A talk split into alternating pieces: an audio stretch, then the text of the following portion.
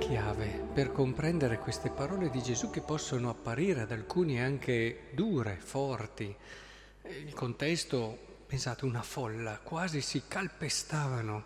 Sono quei momenti dove hai tutte le persone lì e quindi sai che quello che tu stai dicendo verrà recepito in un modo particolare. E quindi ti giochi questo momento nel migliore dei modi. E Gesù sembra partire con questo richiamo, no, all'autenticità, questa ipocrisia che deve essere fuggita come una serpe, eccetera, eccetera, eccetera. Però tutto questo discorso, secondo me, ha la chiave, ha la chiave alla fine, quando c'è un contesto di fiducia estrema.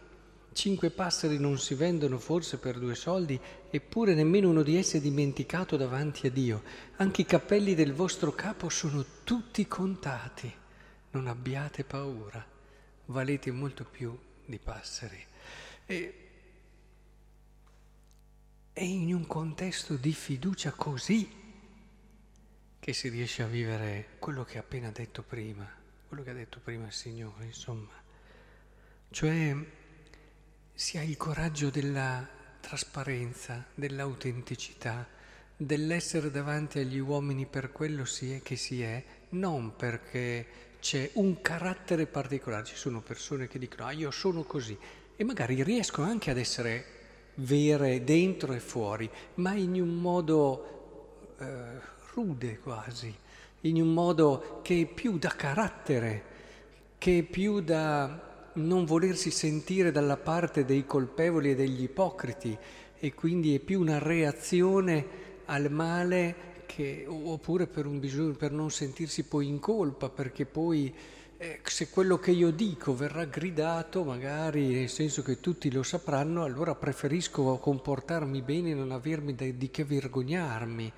E, insomma, ci sono tante tanti aspetti della, a seconda della personalità, nelle quali noi possiamo cercare di comportarci come ci ha chiesto Gesù e, e di conseguenza essere attenti, a essere sinceri, a non nascondere niente, eccetera. Ma qui è un discorso più profondo, cioè tu lo sei con serenità e con libertà, e te ne accorgi subito, e se lo sei, se quando ti accorgi di uno che è falso, eccetera, ti arrabbi, allora vuol dire che tu non l'hai vissuto bene, e ti viene da dire: ah, io non sono così, allora vuol dire che tu non l'hai vissuto bene.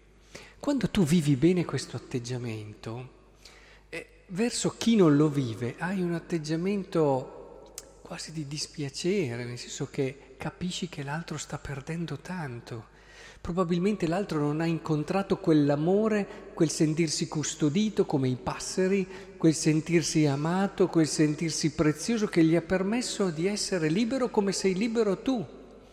Questo è molto importante, perché è molto diverso un atteggiamento guidato più dallo sforzo e dall'impegno che un atteggiamento che, pur richiedendo molta volontà, però ha una base di fiducia e del sentirsi accolto e amato da qualcuno.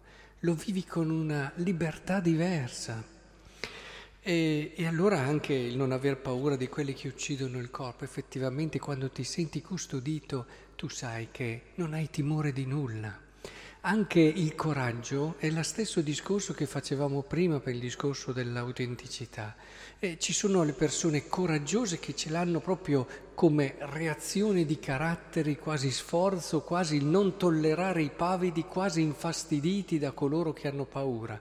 E ci sono i coraggiosi invece con semplicità, che magari fanno molto di più di quelli che fanno tanto rumore, ma semplicemente perché ritengono di avere ricevuto un dono, che è quello di sentirsi custoditi. Allora di cosa devono temere?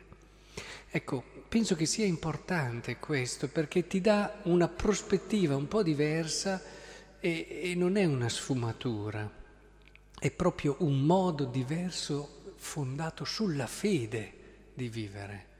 È la fede che qui fa la differenza, ed è questa fede che chiediamo oggi in questa Eucaristia.